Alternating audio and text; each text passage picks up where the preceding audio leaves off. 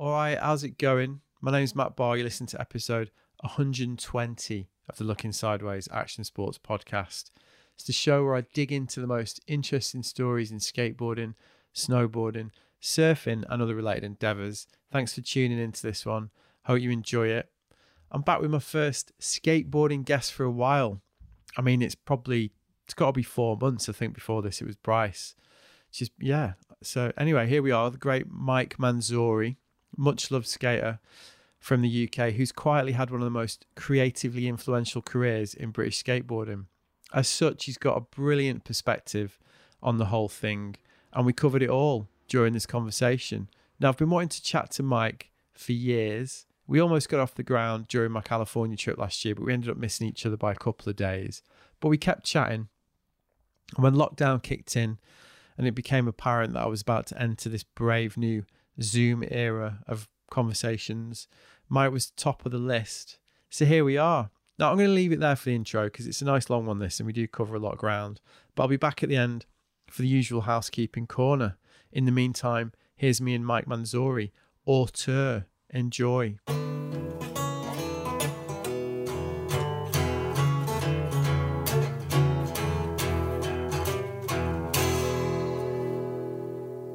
Yeah, I've been listening to some of them. The episodes are great. You know, I love what you guys. Do. Oh, doing, thanks. so Which uh, ones did you so- check out? Yeah, stoked to be a part of it.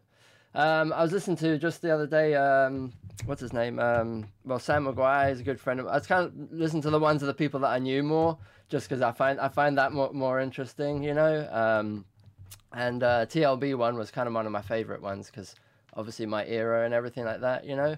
Well, I, I- I think I mentioned that when I put a, a shout out for questions, there's quite, a- quite, you know, there's obviously a big strain of early '90s skate nostalgia. You know, we're all getting old.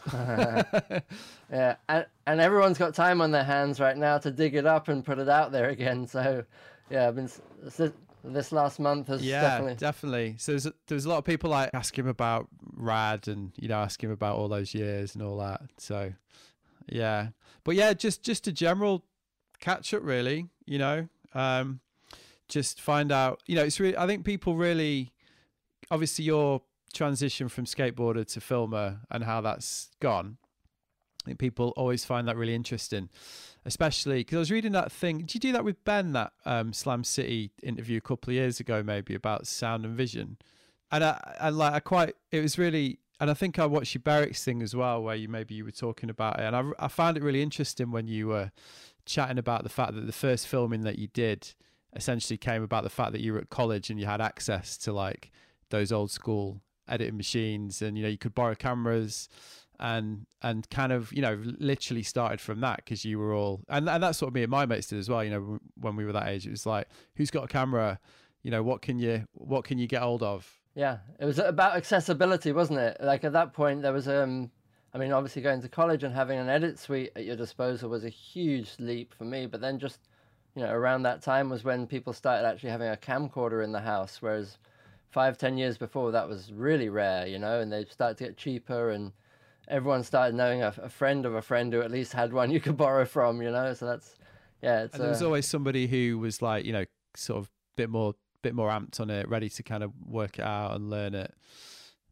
yeah. so that, that sound and vision was that the first film that you made Um, no, well, first sort of, first, yeah, well, right before that, um, we did a sort of project for Matt Fowler's art, uh, art, uh, how do you say, um, his final exam, his final presentation, um, his, his, uh, degree was basically he was going to put put together a skate brand and this fictitious brand where Mark Channer, myself, and him were the team riders.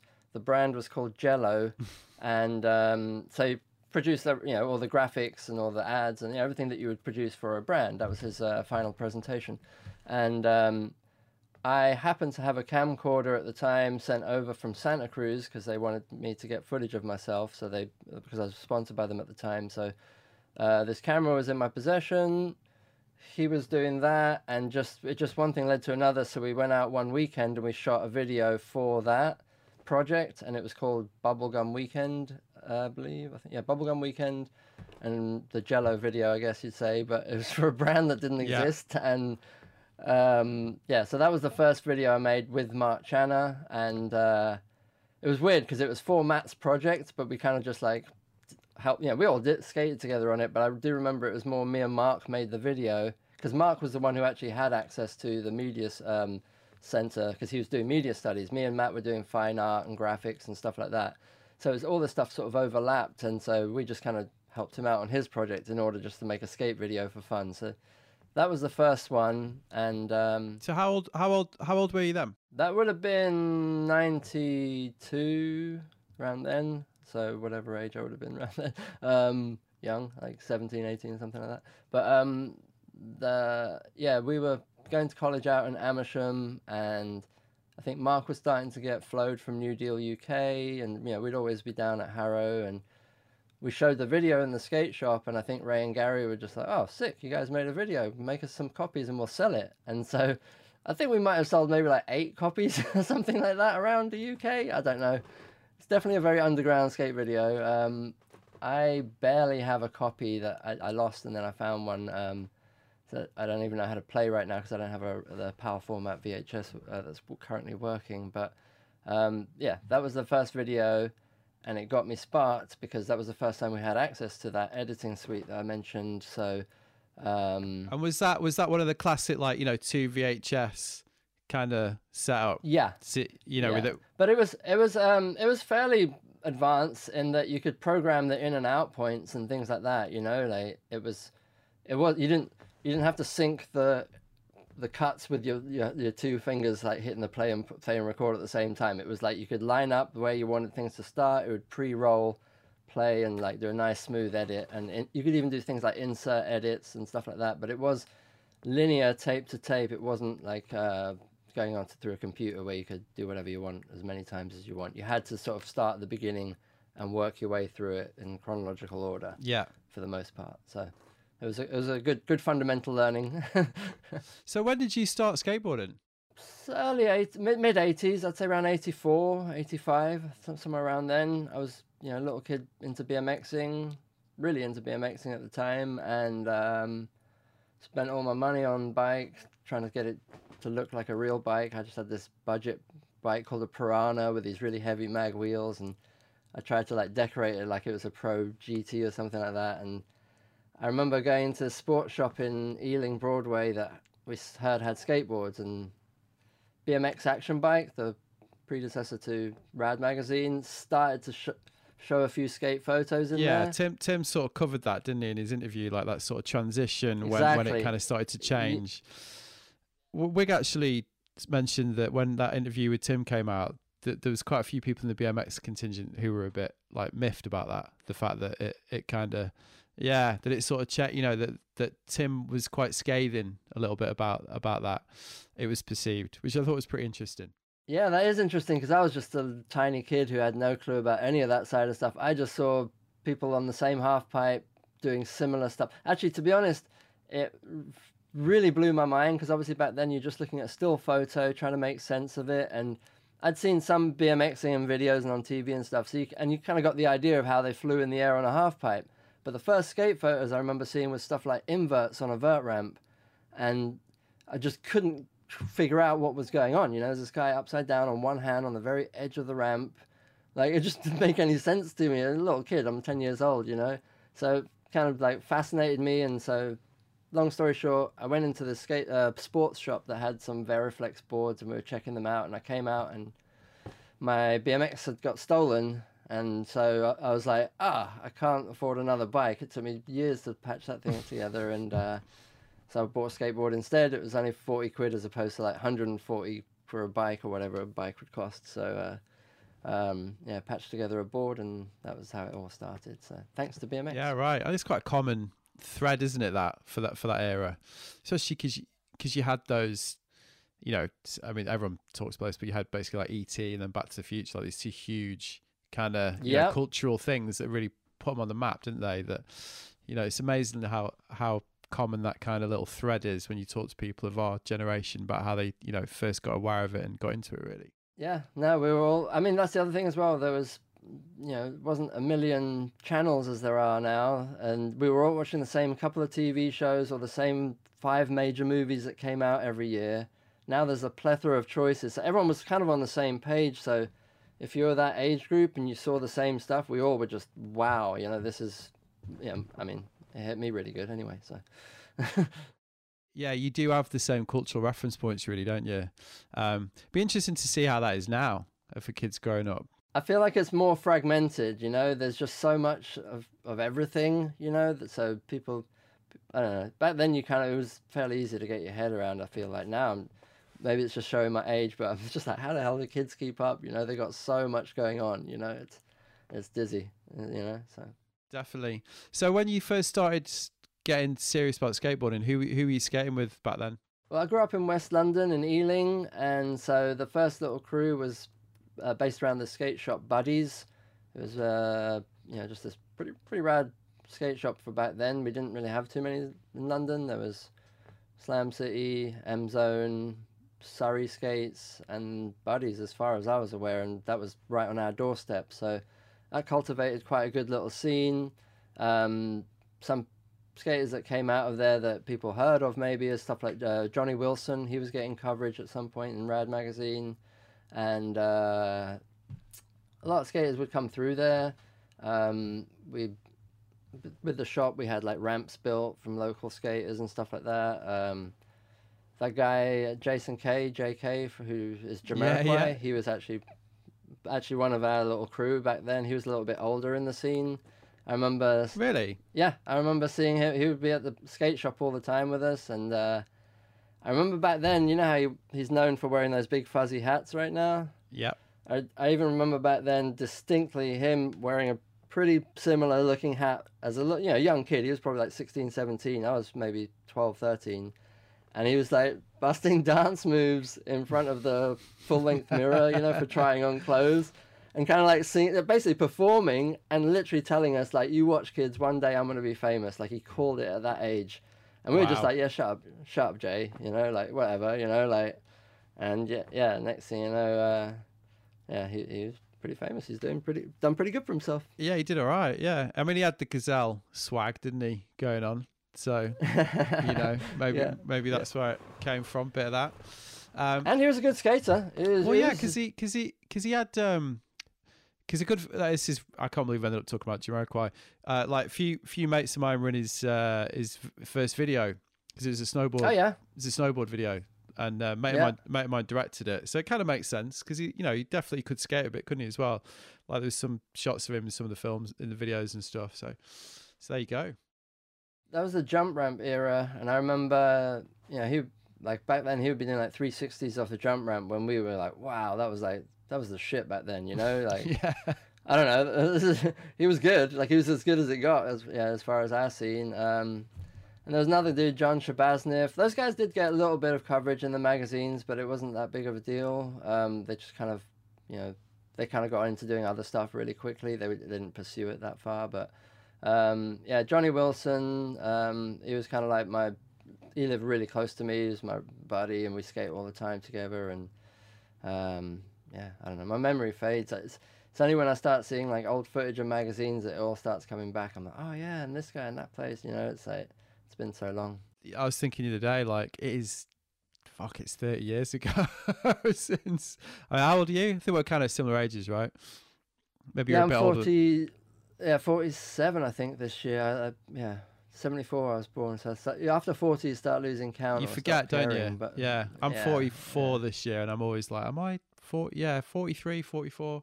But yeah, I was yeah, thinking today because I got I started skating in 1990, and I was the other day I was a bit like, yeah, wow, it's th- 30 years ago. I mean, it is. Yeah. It's no wonder we can't really remember.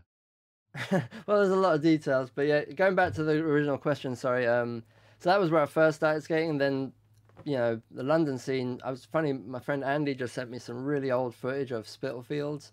Oh, really? see all the skate. Just like it was just a camera rolling, just shaky cam, like panning around, just you know, just capturing everything that was going on. And it really reminded me. I was. It's funny. It came through just the other day. He sent it, and I was tripping on it because it was Curtis McCann, Johnny Wilson was there, Aaron Bleasdale, like all these like really amazing skaters that I was like lucky enough to be able to skate with back then. That I don't know. They, just seeing this old footage, they all like really stood out. You know, it was it was kind of interesting to see because that was back when tricks were pretty flippy and you know it was a lot of 99% bails, you know, everyone was just trying stuff and like those guys Winston, he was cruising around killing it and like yeah, it was just uh yeah, it was just a nice reminder of like, you know, just how good good the skaters were back then, you know, and how sick it was to be around those kind of guys, you know, like it was a good scene. Yeah, I mean it's like romanticized quite a lot of that scene now, isn't it? Because it was it was a real particular era like of, of Yeah. British skateboarding. Um, yeah, yeah, for sure. Are you still in touch with Curtis? Because his, his he's one of those kind of like, you know, what whatever happened to stories. yeah, really, isn't he, I, I don't keep bit? in touch with him. I've se- I've seen him around a few times over the years when I'm back in London and stuff, and uh, it's always amazing to see him. But yeah, he kind of split off and did his own thing a long time ago. So you know, I check in and try and you know through friends and see check and make sure he's doing all right. But um, yeah, he um, yeah he's a legendary skater. I mean, he was so influential on me and everyone. I think back then he was leaps and bounds ahead of everyone. It's one of those things where you know you try and explain. I remember when I was young and people would be like talking about people from their era, and you're a little kid and you're like, I don't care. He's Tony Alva, who, whatever, you know, like that.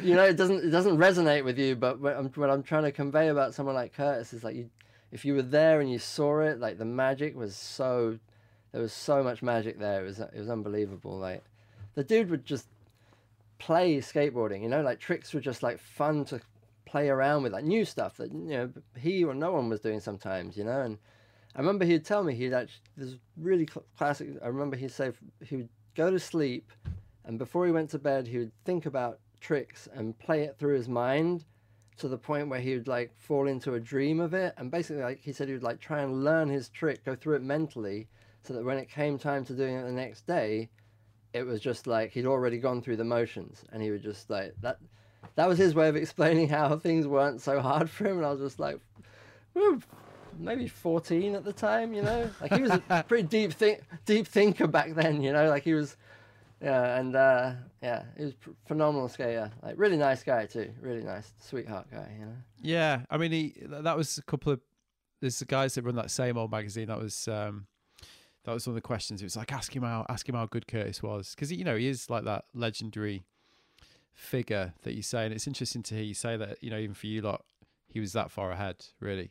Oh yeah, I mean it was it was just like seeing Tom Penny for the first time, where you're just like, what the hell's going on here? Like this is so different and so like, you know, you know he, he was that, but before, you know, like I remember hearing stories even after ten years after when he'd gone to the states, and he was only there for a couple of months maybe, and he had such an impact. You know, he really stood out to everyone. It wasn't just like our hometown hero. It was like you know he resonated everywhere he went, and Yeah, I think that was part of the reason why he. I, I don't want to speak for him, but I did hear that that was a lot of the reason why he got turned off by skateboarding was after this trip to the states. He saw a lot of the ins and outs of the industry, and maybe thought Right. it wasn't quite quite as much fun as he thought it was, and uh, started to get into other stuff. He went to school and pursued other things, you know. So we lost a good skater in that one, but you know he's a he's a good dude still. So he got everyone's what- got to do, choose choose their own path, I guess. But yeah, and what what a what a leg you know what a legendary influence. Like even the fact oh that yeah, again, you know, we're still sort of talking about it. But you you were both on Powell, right? Because you were you were both in that celebrity tropical fish film. Is that right? That's right. Yeah. Um, I uh, I got on Powell through Frank Messman, who was setting up the European team. He came to England for some contests, and you know, uh, said he's going to send me some boards and stuff. And I was riding for M Zone at the time, the skate shop in London, which had Curtis, Jason Lunn, and Paul Wright and myself on the team. So it was, uh, it was a pretty sick team for back then. All those guys were like people I really looked up to, and. Uh, I remember getting on Powell and just thinking, this is a bit weird. Like, you you got to look at this kid Curtis. Like, if you think I'm all right, you got to focus on this guy, you know. So, I told that guy Frank Messman, like, hey, there's like there's this kid in England, you've got to send him boards. And so, uh, yeah, I think they got him on some trips, and he was in for a little while. So, and then he uh, went over to Underworld Element, I believe, was the next step after that. But yeah, it was awesome getting him on Powell because you know, he was you just wanted everyone to see the magic. You know, it was it was epic. Like he'd, he'd go to those Euro contests with us and just yeah, he only did a few, but I just remember people just being like, "Who the hell is this guy?" Like, you know, his clothes, his style, like the way he skated, his attitude, everything was just like far superior to like all the other everything else that was going on. It was yeah, it was pretty cool to see. Have you still got some some good footage from from that then, of him? I wasn't really filming that much. Was that a bit then. before? Was that a bit before you really started? Yeah, yeah, I didn't really have cameras, access to cameras up at, at that point. Um, Right. No one I remember did that much. That's why when my friend showed me the footage just now, like the footage he sent me, Curtis wasn't even skating. He was just in the background, and that was exciting enough. you know, Right. it was literally just like 50 people on the street course, and the camera's just chasing whoever was going on. And you know, I was just trying to like in the blur of it all catch a glimpse of who was who and what was going on. But yeah. Yeah, I wish, right. I wish so- there was some Cu- Cu- Curtis. Foot- if there was some Curtis footage on there, I'd have probably posted it by now and been like, "Oh my goodness, look at this gold." That's why I asked really because you just don't see it, dear. Because you know, on again on your sound and vision thing, which I watched the other day, like there's Penny stuff, there's Rowley, isn't there? Like when they're super young, you know, there's That's that's. I would say that was probably right around the time that Curtis had already just gone under the radar and just started doing his own thing. a few years later maybe. Like yeah, Yeah. so yeah, he's he's he's perfectly in that point, isn't he? Where you know, there's there's the there's the magazine stuff, there's the kind of funky sequences that they used to run in Rad, like you know, um, but yeah, it's just kind of you know the missing. Try to think of a music comparison. You know, it's like it's like Stu Sutcliffe on bass, isn't it? It's like there's no footage. yeah, no, it's, it's it's a perfect cocktail for legend and folklore, but it's all real. It's all true. I was Yeah. there. yeah, I yeah. promise. It's it's not hype, you know. Um, yeah. So when you you know you were on Powell and then you start do you start getting hooked up? You said you had a shop sponsorship and then you know you've mentioned Santa Cruz, you mentioned Powell, so things start to you know progress for you as a skateboarder at this point. Yeah, the early '90s were great for me. Um, I was, you know, skating as much as I possibly could, and uh, you know, got to travel a lot, got on some amazing teams, got to skate with new people, and yeah, it, it was a pretty epic decade. not that hasn't been, not that hasn't been since, but for skateboarding and you know, um, as a little kid getting to you know fulfill your dreams, it was absolutely mind blowing. Yeah. And are you, are you, you know, because I've mentioned to you the rad interview that you did, which I get what must be like 91, 92. It was- It was like a rare bl- blue sky cover. I remember that. I remember it being a lot of blue. And you, but I remember you were talking a lot about music. You know, you were talking a lot about Yeah, yeah, that yeah, they, they had all these. Um, Tim did all these grad um, quotes from songs. Was it that one where he pulled Yeah. quotes? Yeah, yeah. You, you had because I that and that that is like massively formative for I think because it's like I say a few people. It's definitely formative for me. That it's the first time I listened to Velvet Underground and Nico after reading that interview. And yeah, um, man. and like you know like there's i think it was interesting because you know it was it was definitely for people that read it a bit of a mind opener you know like because that was the great thing about uh, well just in insofar as like the cultural reference points at the time you know were, were were good for kids to hear i think. So is music like a huge part of your upbringing is that you know were you was that something that was as important as the skateboarding Yeah, I, I never played music, but I love music. You know, um, just as much as anybody, I guess. But I think um, part of it was my parents had a pretty rad record collection going on, and uh, so everywhere we went, there was and there was always a soundtrack to everything. I remember my dad would have like eight track cartridge recorder in the car, and um, so we'd we'd always have music on, and it was you know it was always like pretty cool stuff, Rolling Stones, Beatles, and you know Santana, and you know just like and you can see it in my videos. I've used Santana how many times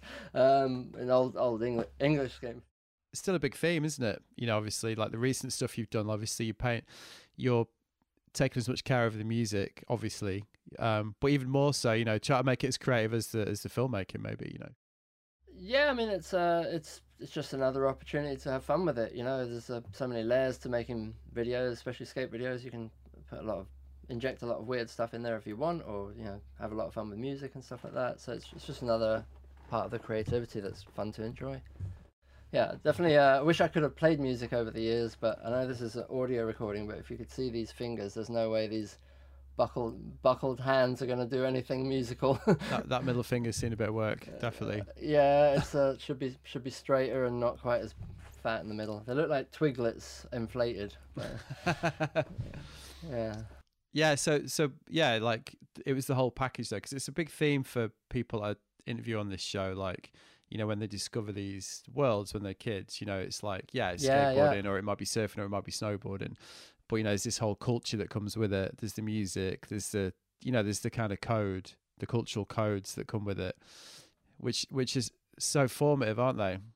Yeah, that's what makes skateboarding so interesting. It's not, you know, I don't, I don't know how much, you know, if you're into basketball or you know cricket or whoever, whatever sport it is, do you, how much about the your favorite athlete or whatever's personal life or what they're into? You know, they, you just kind of know about their sport and their stats and things like that. I feel for the most part, and whereas skateboarding, if you like a skater, you like you know you're intrigued by the graphics they use in their board. That told you something about them. The music they use in their video part, like you said, when you read their interviews, they were you know just opening up, peeling back the layers of the onion. Just you, you want to know more about this person and.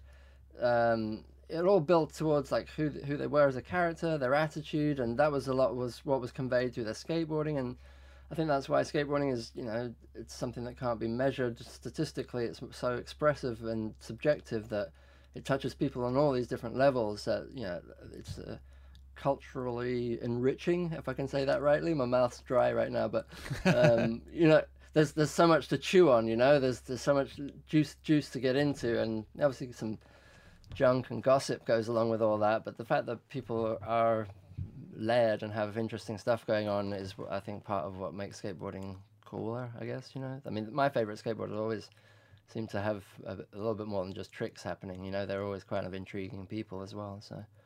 Well, there's like threads you can follow, isn't there? Especially when you when you start out when you're young, like you say, you can you can get into a skater, you can watch the video part, you can see the song, you can, you know, and you can start yeah. to sort of find your own path, can't you? And you can start to develop your own interests, which is obviously. And going back to, I think what we mentioned earlier was that you didn't get an abundance of information. There wasn't. There was only a few videos. There was only a certain amount of magazines, and you know, you were trying to make the most of what little you could. So you clung on to everything as I think things were a little bit more dear to us, and you know, you cherished a little bit more any information or any insight.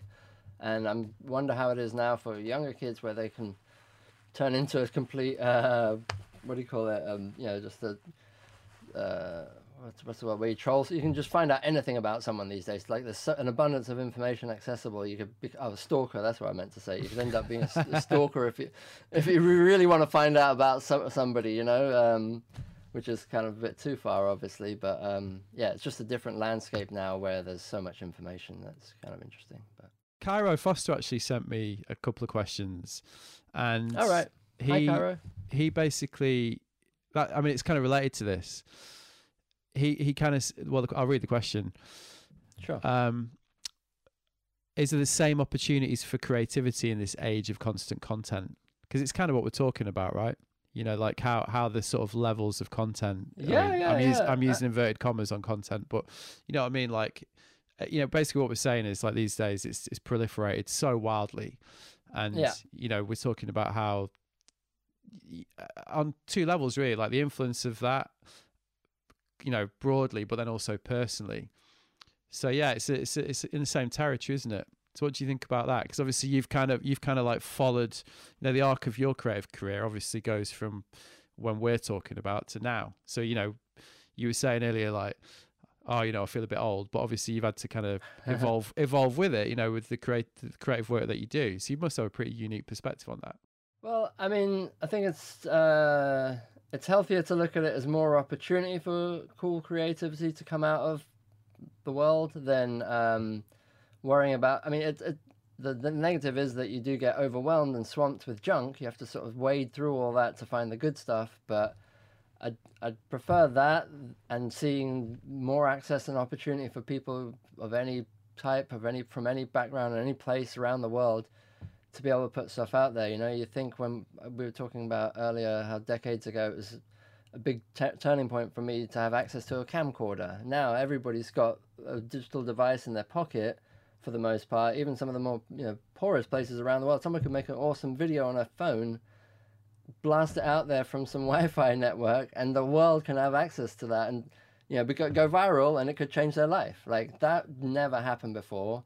And I know it's like you know one in a zillion at this point because there's so many people spewing out junk out there. But you know, if you're smart, you don't have to sit there and watch all the junk, and you know, you just figure out where you find your information. I just, I just think it's, it's better to look at the positivity of more opportunity for creativity, even though yeah, you get a lot of sludge and the sli- and the slides that come with it, you know. So Yeah. um, that, that I, I think that's more inspiring. You know, I see some phenomenal stuff these days that just keep popping up on someone's feed or whatever, and it's it does feel a little bit disposable. You know, some things are just you know, they would have been like clever little ideas that some kid put on Instagram or YouTube that came and went, and they you know they would have been probably an expensive advertising campaign for someone f 30 years ago. You know, where Yeah. where, it was like a production and it was this thing that we remembered. You know, whereas now it's just like pow pow pow pow pow they fire it off. You know, so the temporary nature of it all is a little bit hard to handle. But then I think that's something to do with age and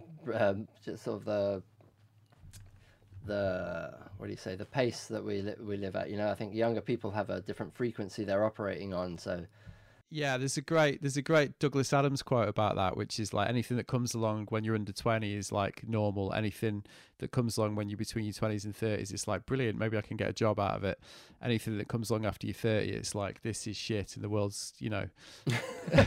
and it, and it is kind of true, isn't it? It's like you know the way that you the way that you that you accept technology as you get older. It does get Yeah. it, it. It's harder not to be the old fart going like oh you know like your mum when when you're on Zoom going, "Oh, isn't this clever?" You know, sort of thing. I mean, I'm I'm I'm blown away by everything. You know, I'm so so easily impressed. Like I'm just like every day that there's a hot water coming out of the shower, I'm like, holy shit, this is fantastic. You know, like so the fact that I'm surrounded by computer monitors, little LED lights, and you know, two cameras just to make sure my audio is clear. I'm like, this is I'm so much technology. I feel like I'm in Darth Vader's bathroom, whatever. You, you know what I mean? Like, it, it's. It, all this is amazing. Every like the fact that you're in UK and we're just chatting away, and this is you look like you're in the room next door. uh, I'm I'm not Yeah. taking a damn thing for granted. You know. no, you is- you know when you put it like that, yeah. I mean, it it is it is pretty incredible, isn't it? not you to know. sound easily impressed, but it's no, all, no, it's, it's, worth all re- pretty cool, right? it's it's worth remembering. It's definitely worth remembering. You know, we've got this bloody thing in our hand with like every bit of information you could ever want. You know, an incredible camera you could create with it.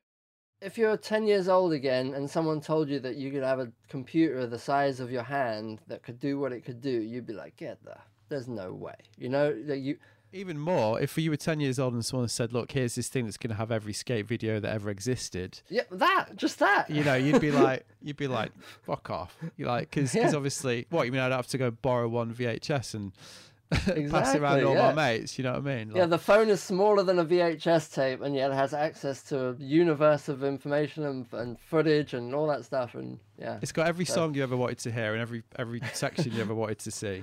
Okay. yeah, yeah. So, so there's there's benefits, you know. yeah, I'd say so. I'd say so. Yeah. All right, well let's so let's try and keep the chronology sort of you know roughly. So obviously we talked a little bit about your skate career, um, and then you know you you did from what I can tell, and you know from the outside did the sort of classic you know moved to the states, did that thing, um, and then at some point kept filming. Obviously, by the sounds of it, kept exploring filmmaking as well. At some point, made the transition um did did that as in like from skateboarder to filmmaker really so how long did that take that that kind of that that evolution if you like Uh, let's see. If I added up, was um, around '98 was when I started really coming out to the states more than staying in the UK. It was kind of like this incremental change where I'd come for trips that got longer and longer, and started working on visas that got longer and longer, and uh, that was around the time that filming and skating were pretty parallel. You know, I had jobs in both, which was really weird, but um, skateboarding didn't pay a damn thing back then as compared to some some kid people do make some all right money now. Um, but back then it was peanuts you just really barely could scrape by so the fact that i could get a little bit of extra money through filming and some editing was huge you know? Um, so that was around 98 i think all that started re- really kicking in. I came out and um, well i take no sorry i take that back. 94 95 was when i started like staying out here more than being in the uk 98 was when i'd say video became more of my job. That's how it works yeah. Um, that was when i started getting employed by um, etnies Sole Technology uh, as a video guy i guess you'd say. But at the same time i also still rode for them was still skating professionally slightly reluctantly because I was going through that long back back pain and foot problems, all these injuries that still linger with me now. And that was the transition period where I could see the people that were around me that I was filming were so much better than I was and was ever going to be. I was just, you know, skating was kind of deteriorating for me already at that point. So um, I'd kind of op- opted, try to opt out of being sponsored. It kind of got to the point where it's pretty embarrassing, you know, like being on tours. I'd be like, I should be filming the demo, not in the demo, you know. Um, right. So, so that was a, but it was a very comfortable transition because you know, I, like I said, I skated for Etnies and worked for Etnies video production, so it was like a smooth transition where. Um, it, it, you know, I know, I know for some people when their skate careers come to a stop, it leaves them kind of hanging a little bit. So I was very thankful that that was quite a natural uh, process for me. Yeah, right. So it was kind of an easy, easy choice, really. You know, you great when you when when you saw when you saw that was happening, you were like, okay, cool, I can do that. It wasn't even a conscious choice. It just was just like I was just everything just kind of like flowed that way, and it was fine with me and natural, and yeah. So yeah, I've, I'm really not been very good at like making goals and planning and going for them. Things just have happen to work out the right way and or, or the way I like it, and I go with them. And yeah, it's been a, a absolutely amazing blessing because if I tried to plan and go for it, I think it would have never happened. You know what I mean? Like, yeah. I don't know. The stars just aligned, and I was just like, wow, sure, I'll take that opportunity every time, you know? So um, I think maybe that was the, the one thing that I contributed was the fact that I didn't say no to a lot of things and just went for it. Um, it was difficult leaving my family and moving to the States and all that stuff. I still, you know, I'm glad now that I can, you know, chat with them on FaceTime and things like that very easily. But back then yeah. it, was, it, was, it was hard, you know. I've got a big family. I miss them. Oh. yeah, yeah. Well, it's a big, it's a big move, isn't it? You know, especially and like you say, especially back then because it, it, it was further away you know, than it is now. Both literally. It felt further for sure. Yeah, literally like even just a phone call was expensive. Literally and metaphorically. Again, you know, without sounding like two old farts going on about technology the whole time. You know, you didn't have mobiles. No, no. It was phone cards. It was all that stuff. It was it was a bit more challenging to do that. You know. So definitely. I, I can definitely. I can understand why it felt like a wrench for sure. Um, but yeah, it's a great time to be at Sole Tech because a bit of a gold, oh, was huge. bit of yeah. a golden era of, you know, but I'm, I'm guessing because you know you worked on some of the classics, right? Yeah, I was really lucky that um, around the time I started working there, we were um, uh, working on Menikmati with Fred. That was the first big, big project that we did. Um, I mean, it's not a bad, it's not a bad one to kick off with, really. No, it was great. Yeah, but fantastic. And there was, um, well, I mean, before then I'd done the sheep video with Sole Technology and some other small projects, but uh, this was like one of the first really full on skate videos that are, you know, not that other people had done, but like it was it was a big deal at the time, you know. Like there was a full budget, there was a lot of travel, there was like you know it was it was really coordinated. Um, a lot of that was thanks to Fred because, know, had, he actually went to uh, film school and had like a little bit of structural background of how this things worked, you know. Um, so that worked out great because uh, he he actually started the project before I moved out there. I was like lagging on visas and all that kind of stuff, and so when I got out there, that was already underway, and so I just jumped in and helped him out on that. And uh, yeah, after that, they produced a bunch of um, you know pretty star-studded videos for the skateboarding goes. So I was really grateful to be a part of those for sure. The Emerica projects, this is skateboarding and Stay Gold and all that good stuff. So yeah. Um, you know, we was. Do you remember as a time of basically constant learning? Oh yeah, still. I mean, from then till now, it's just everything's just constantly learning. yeah, but then especially because um, you know suddenly had access to all these computers. There's all this new software to figure out. Like cameras are evolving, lenses were new. You know, like right when I was filming for Menikmati, was like getting used to the death lens and things like that. You know, like that was a kind of a becoming a standard at the time, and um, yeah, just there was a lot of change. Skateboarding was evolving fast, so um, there's a lot to keep up on. A lot of excitement going on. a lot of uh, you know new epic skaters coming out of the woodwork. Arto Saari, you know, I remember seeing him for the first time in some Euro contest and just being like, oh, you know. You know, there's, there's a few times when you see skaters over the years where the, the first time you have their you kind of get, get, get that uh, glory of how epic they are, and your hair stands up in your neck, and you're just like, oh, there's another one. You know, there's yeah. this, this is dude. We're gonna know this dude for years to come. You know, like there's there's no way he's going to disappear. like you better not, you know. Yeah. Because they just they just stand out so much, and you're like, oh, it's it's it's pretty exciting to be able to see that kind of stuff over the years for sure. Yeah, right. Well, I guess yeah. When you put it that way, you've had a bit of a ringside seat, right? With um, with, with some- Totally, that's what that's what the camera camera guy does is just sit by and watch the the cool stuff go down. Um, rarely through your own eyes, unfortunately. So it was always Yeah. through a, a viewfinder, but that's I'll take it.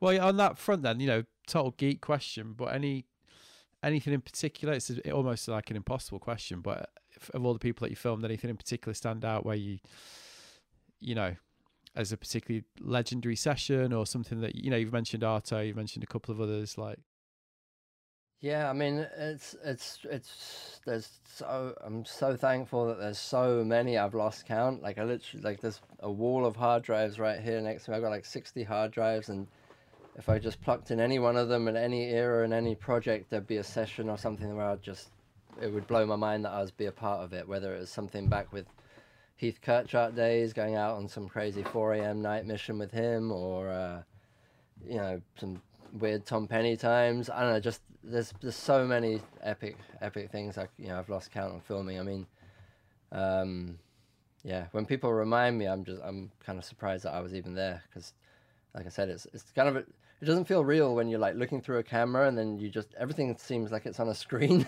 you know, like I, it's hard to feel like you were even there sometimes because you just live so much of it through the screened memory rather than that when you're actually there it was so so, so brief and just you know, fleeting that it doesn't quite sink in. The- What you what you remember more is the footage, unfortunately, which isn't quite the experience. I think, you know, the friends that are around high fiving them around afterwards, they're probably the ones who, who remember all that stuff in a little bit more detail. Um, but yeah, no, I'm, I've seen a lot of great. I mean, one that just popped to mind was when speaking of Heath was when he did that uh, back 360 at Bob's Mega Ramp.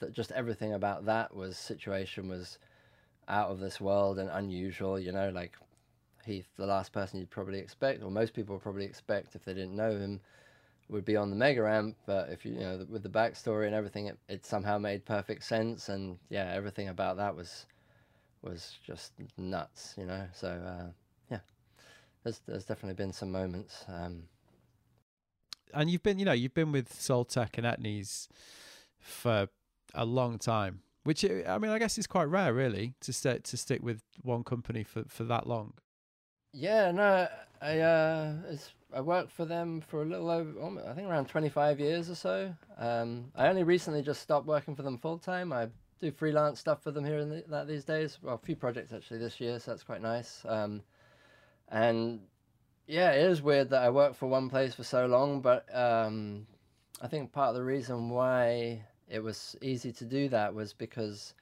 it, it was one building, but they had several brands.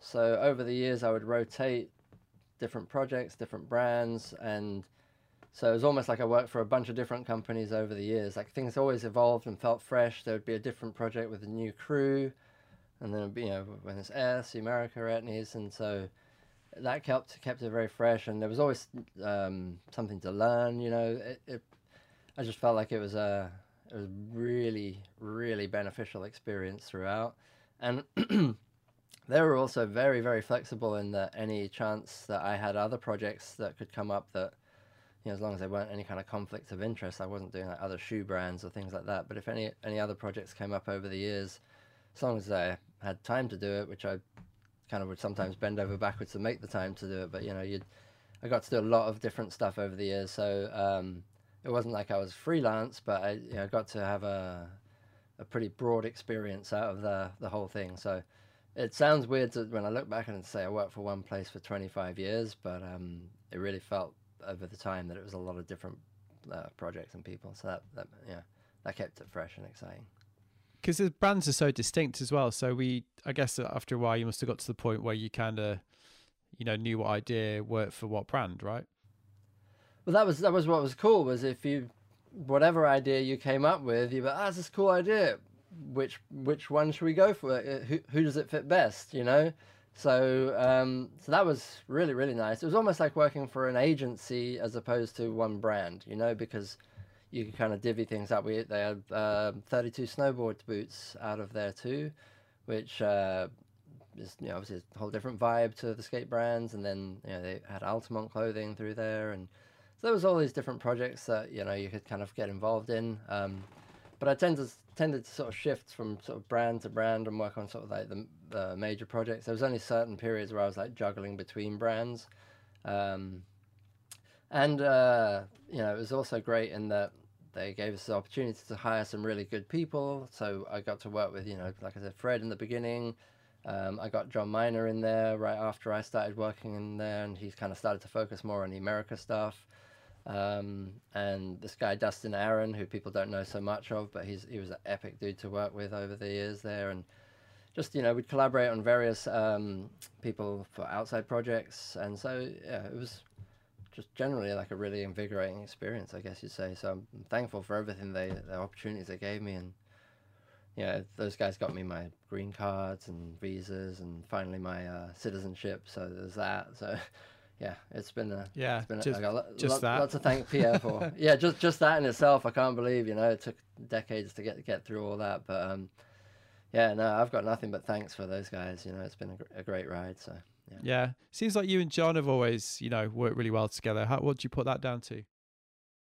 Yeah, I mean, Jon was um guy I met in '94, I think, when I first was uh, doing the ATM click thing, and um, he was really in, yeah, just a had the same sort of thing going on as me. We were really into skating and filming, and uh, he's really good at filming too. He's a great editor as well, but you know, he was quite an inspiring guy to be around because you know you'd see someone doing sick stuff, you you know, you want to try and get some of that, and so it was it was uh, yeah, and we just kind of shared a lot of taste in music, and you know, had good crews around us. Like when we, I lived in Santa Rosa, or when when we did the ATM thing, a lot of the guys were based in Santa Rosa, and I moved there and we had this whole like small town amazing skate scene where for some reason half the town half the skaters was really good sponsored skaters that um so as filmers you always had amazing talent to, to film you know for it was quite a unique situation and uh yeah so I'm, I'm glad that over the years that jon got to kind of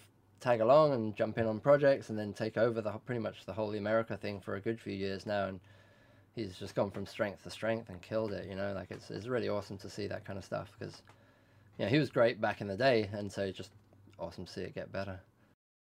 So you know, you've been in the states, like you said, for over twenty years. Was it? Has it been? Are, are you used to it now? If that's not a strange question, like living there, is it? Was it? Was it? Was it a difficult, difficult transition? Because obviously, it sounds like the word difficult is like getting getting the green card and you know all this sort of stuff. Like, yeah, it... there's a lot of hoops to jump through. That side's kind of difficult, especially because I was born in Iran, so you know, that's only gotten worse over the years with all this. You know, you you were born in you were born in Iran. Yeah, I was born in Tehran, and I moved to oh, London right. when I was three or four, and so uh, right before my fourth birthday, and so that always comes up as a big red flag on all my. Uh, um, U.S. citizen applications, visa applications, and stuff like that. I got I went to Iran in 2005, and then I oh, went wow. to nice. I went to the states uh, the year later, and I they nearly didn't let me in. Um, yeah, they don't just like that. just just because of a stamp, and they yeah. were like, "What what what?" I was I got to Boston, got to the airport. They were like, "Why have you got an Iran stamp in your passport?" Um, and I was really naive because I went snowboarding there, and I was like, "Well, I went snowboarding there," and they were like, "Fuck off, mate." so, and then, and then like yeah, then it basically got hauled out, you know, and and I was like, "Wow, they're not going to let me in here." Like yeah, over this, yeah, yeah. Um, yeah, yeah, and like you say, I guess if you're actually born there, that's uh, that's going to be more more difficult, right? Yeah, exactly. It's um, yeah, it's not just a stamp. It says it in your passport, born in Tehran. So which yeah, I'm very proud of. But they definitely look at it as a red flag. So I'm very not surprised that that happened to you. And whatever, it's fine. I just uh, yeah, moving out here was that, that wasn't the hardest thing. Um, the visa thing is just you got to be ultra patient. The hardest thing was you know missing family and friends and that kind of stuff. But I did get to travel back and forth quite frequently in the first. Uh, first 10 years at least, I was always back in Europe like three times a year. So that obviously eased the blow of you didn't miss everyone quite as much. Um, and just the fact that I'm a young kid just getting to live my dreams and get to, you know, skate all this cool stuff and meet all these cool people and, you know, it was just one epic experience after another. So you just you just sort of went with the momentum of it. I think you know you didn't sort of have time to stop and worry about it. So yeah. And what about some of the recent projects that you've been doing? Like, what are you? They've seemed to have been getting, you know, really involved. Like, if you, like I mentioned earlier, um, the soundtrack stuff you did for album, you know, like, and actually have having that hand in hand with the with the filming is that is that kind of create like very full on creative challenge something that you seek out with these projects? do you mean uh, do I like to bite off more than I can chew? Yeah, if you um, like. do I like to get into areas I have no business being? Um, yeah, I love it. No, um, uh, well, you know, I think it's like I was saying before. How um, what's interesting about video production is how many layers of creativity you can bring into it, especially through skateboarding stuff, and um, you know, uh, yeah, I just I just it's just more fun to have with it, I guess you'd say. Part of it was also um, a little bit through this, not necessity, but if anyone knows anything about video production these days or just putting out any kind of stuff like that um, to the public, uh, then they'll know that music licensing is an absolute nightmare um, for the most part. To get tracks that you really want typically is way too expensive or um, you know, you can only license it for certain regions. Certain there's so many complications to it. It's um, you know we don't want to spend all the time talking about that, but just know that that was a huge reason. I, basically, I would I've in my philosophy for the album project was I would rather the money the budget that we did have not go to some um, publisher who doesn't have any soul for music, doesn't care about the project, doesn't care about any of this stuff. They're just there to milk the money because I've had times where we've had the artist, the label, all back in the budget and the project, and then you've got a publisher who just wants a bunch of money and they don't care. And even though the artist is emailing on our behalf, like, no, I'm down for the project. I think it's cool. I'm fine with the budget, you know. So I just I just rather work with people who are um, just as excited to be in the video as we are to have them in the video. Uh, so uh, first I was gonna work with bands that were you know skaters bands already, and then um, because a good friend of mine, Noel Paris, has a studio that we have access to. Um, uh, we basically sort of evolved the idea into like, well, how about we sort of make it this full circle of giving back to skateboarding and getting musicians who were skaters, or you know, maybe some of them were famous skaters, or some of them, you know, not even so famous skaters, but just skateboarders who have gone on to do good things in music, have them collaborate and try and come up with something unique and do the whole scoring to the footage and that kind of thing. So um, yeah, we kind of got carried away with it, and I think probably like halfway through the process of making the tracks, we were just like, damn, this is you know really really involved and time consuming, but um, what was cool was everybody who did get involved really like did it from the heart and you know there was like i said there was some budget for them but it, once you spread it thin and paying everybody a little bit to come and play just a guitar on a track or something it doesn't go that far you know they're definitely doing it for the love. But um, you know musical legends to me like mike watt who like really was like understood why it was important to care about the project. Like he he gets skating as a fan base for his music and knows how important it is to give back to it, you know, and yeah, just stuff like that. Um, it was uh, yeah, it's, it's it's just made made the project that much more enriching to be a part of, and yeah.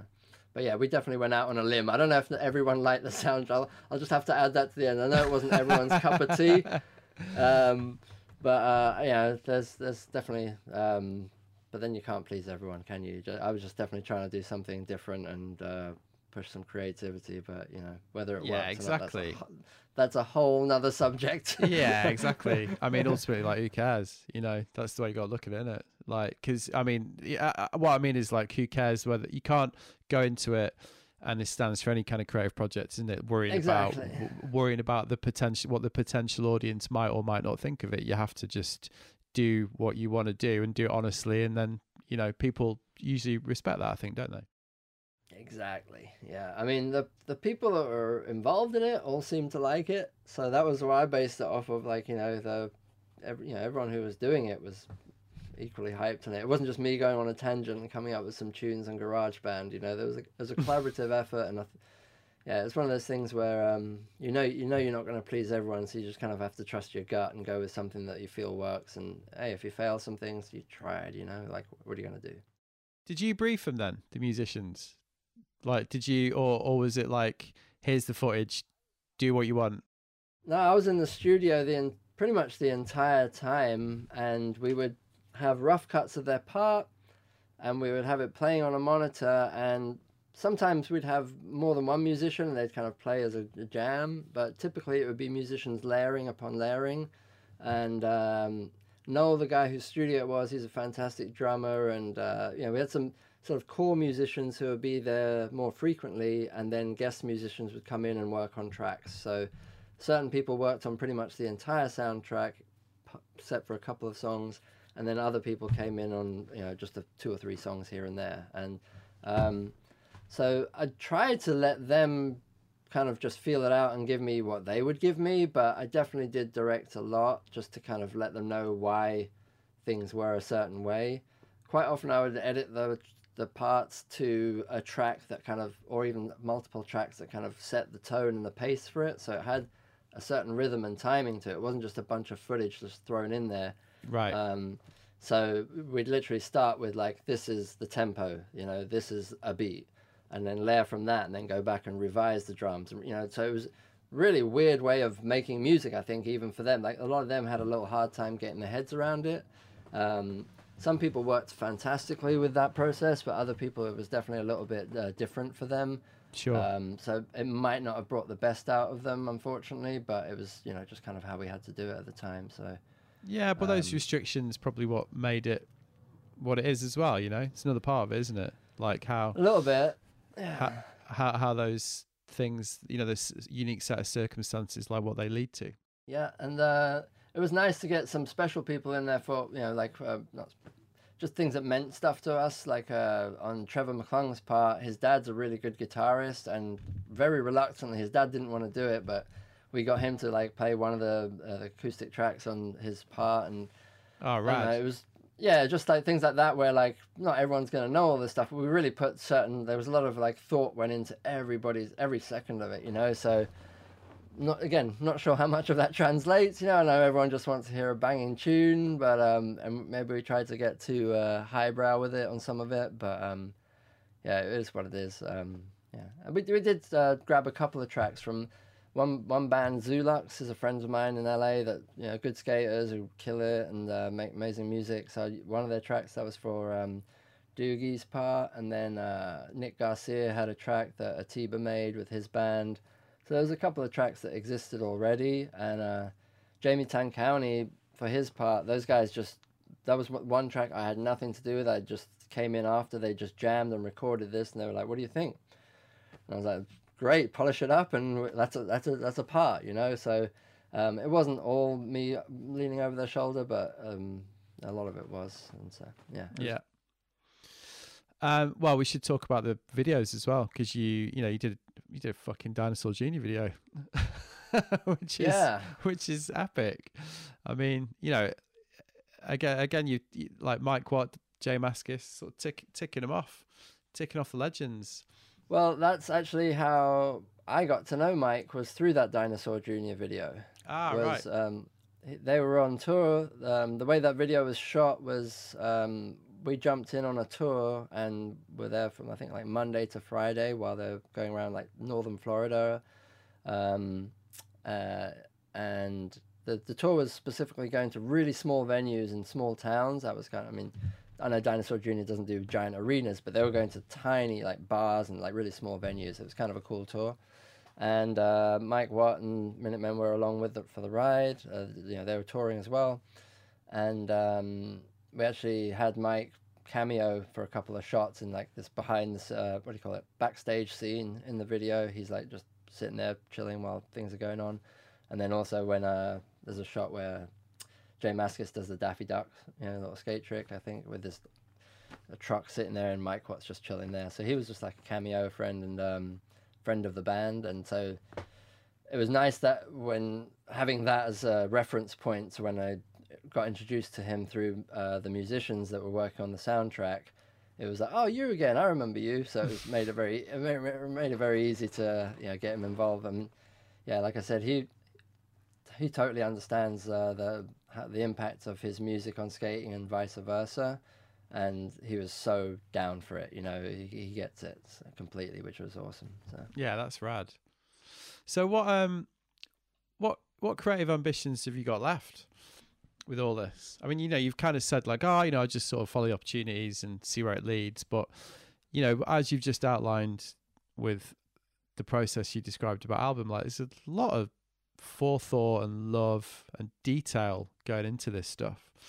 Um, so do you have any, you know, ambitions that you've yet to fulfill? I don't, I don't even just mean with skateboarding really, you know, anything that you, any, any projects that you can tick off during lockdown?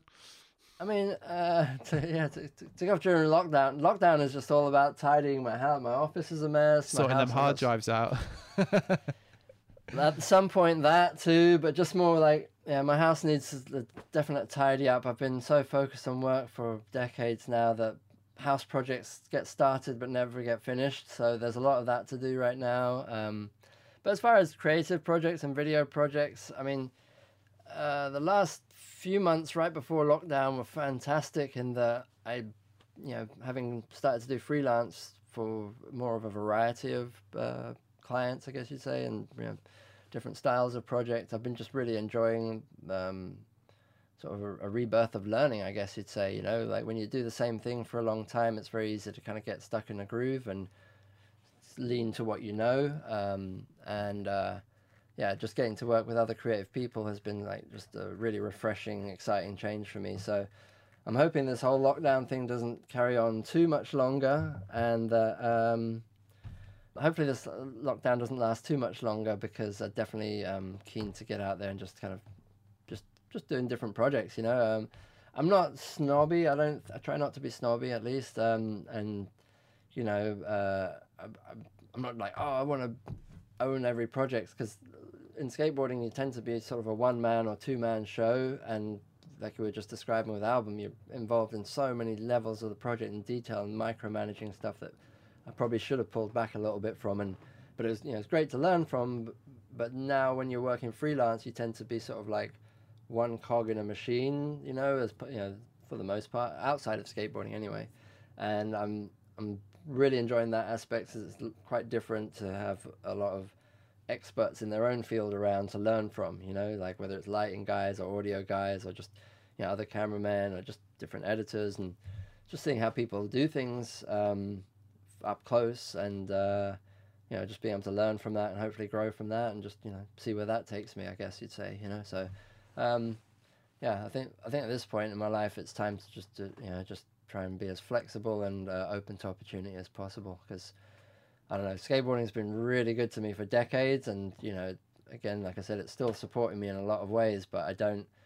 I never expected it from the beginning, middle, or throughout, and I'm still blown away that I'm even talking to you about skateboarding now. Like that anyone cares what I have to say about it. So the fact that I'm, you know, I'm thankful to have got this much of a ride has been, uh, you know, mind blowing. I always say I'm one day going to wake up and have to get a real job. So I'm kind of trying to be prepared for that, but also try and make it um, as creative and fun as possible. You know, because yeah, skate, skating's um, been you know this amazing base for for my life. Everything's been based around it so far, and I don't think that's going to go away. But it's also really fun to bring other things, and you know, if I can contribute that to skating, that's cool, or just learn from it. That's that's cool in itself. So yeah, I think you might have got away with the proper job thing. I think you're safe. I think at this point you probably it, it, doesn't feel like a proper job. I mean, you know, it's uh, you know what I mean though. Like, because I'm the same. I'm like, uh, whenever anyone asks me what I do, I always say I piss around for a living. Um, but yeah, like, I, uh, you know, that's, uh, that's, the attitude that keeps it from feeling like a proper job, I guess. yeah, I reckon, yeah. I reckon, I reckon you got away with it. Hey man, that was that was amazing. Thanks so much, man. Really appreciate it. So there you go. That was me and Mike Manzoori. I think I embarrassed him a bit with the stuff about how formative his rad interview was early on.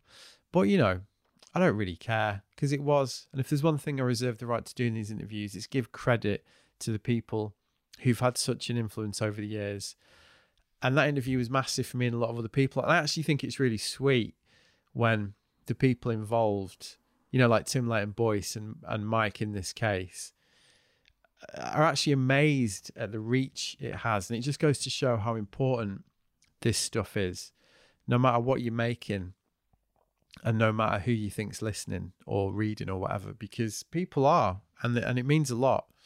And, you know, that's why the media that we're all engaged in is so important. So that's why I want to back it. That's why I want to big it up. So that's why I did. So I hope it didn't embarrass you too much, Mike. But you know, I think the fact that he reacted like that just goes to show what a modest, positive, generous, and gem- generally lovely character he is. I mean, he even sent me an email afterwards apologizing for treating it too much like a normal interview rather than a podcast conversation, which I've got to say is a first in the 120 odd interviews I've conducted for this show. I'm going to put Mike at one end of the scale and Alex Nost at the other end of the scale when it comes to the graciousness displayed therein. So thanks for doing it, Mike, and thanks so much for the kind words about the episodes you've listened to as well. I was genuinely tickled by that. Now, I should also say, I'm very, very lucky in doing this podcast because I get a lot of support from all corners. Now, obviously, there's the listeners who get in touch to support the show, which I hugely appreciate. But then I'm also lucky to get really selfless, amazing support from people in the industry, you know, friends old and new, people I don't really know as well. You know, take this episode, Don Brown, who I do know, but, you know, he did the intros, Don, with me and Mike, which is a massive help. And then putting it together, I've been so lucky to have the guys at Read and Destroy and legendary photographer Wig Worland sort me out with pictures for this episode, which you can see over at my We Look Sideways Instagram. And you can also see it over at www.wearelooking.sideways.com on the show notes. Wig in particular, I need to thank because he's a busy man and he went out of his way to help me here. Don't worry, I did ask him to come on the show again. Got to be about the 10th time now. And we agreed that it'll happen at some point soon. I mean, at the minute, he's really busy working on the amazing MK Skate project, which I very much recommend you go and check out over at mkskate.org. So, what else is going on? Well, I've been busy, basically. One of my friends once said to me, You'd make a to do list in a cave, you. And they appear to be right. But I am enjoying it. It means I've been ticking off a lot of things on the to do list, including drum roll next week's episode, which is my long awaited interview with the great Terry Harkinson, long awaited not least by me. Yet we finally got it done, even if it did turn into an absolute mission involving multiple Zoom and WhatsApp calls, lost files, and loads of other tedious podcast related um, misadventures. But we got there in the end, and I'm very happy with it. It's great catching up with Terry. Um, and this is the important bit. I'm going to release the audio version on my YouTube channel first. Yeah, so I've been busy sorting out the YouTube channel over the last few weeks. I've mentioned it a few times. I'm going to put the Terry episode live on YouTube first in a shameless bid to drive a few subscriptions. I'm, going to be honest about that.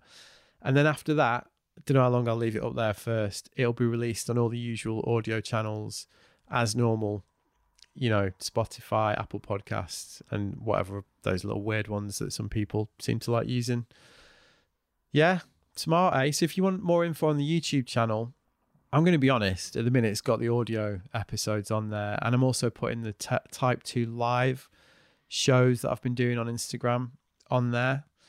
You need to head, if you want to find out more, to my We Look Sideways account at Instagram, because that's where I'm going to be putting the links and all that fiendish stuff, eh? Proper traffic driving stuff, this.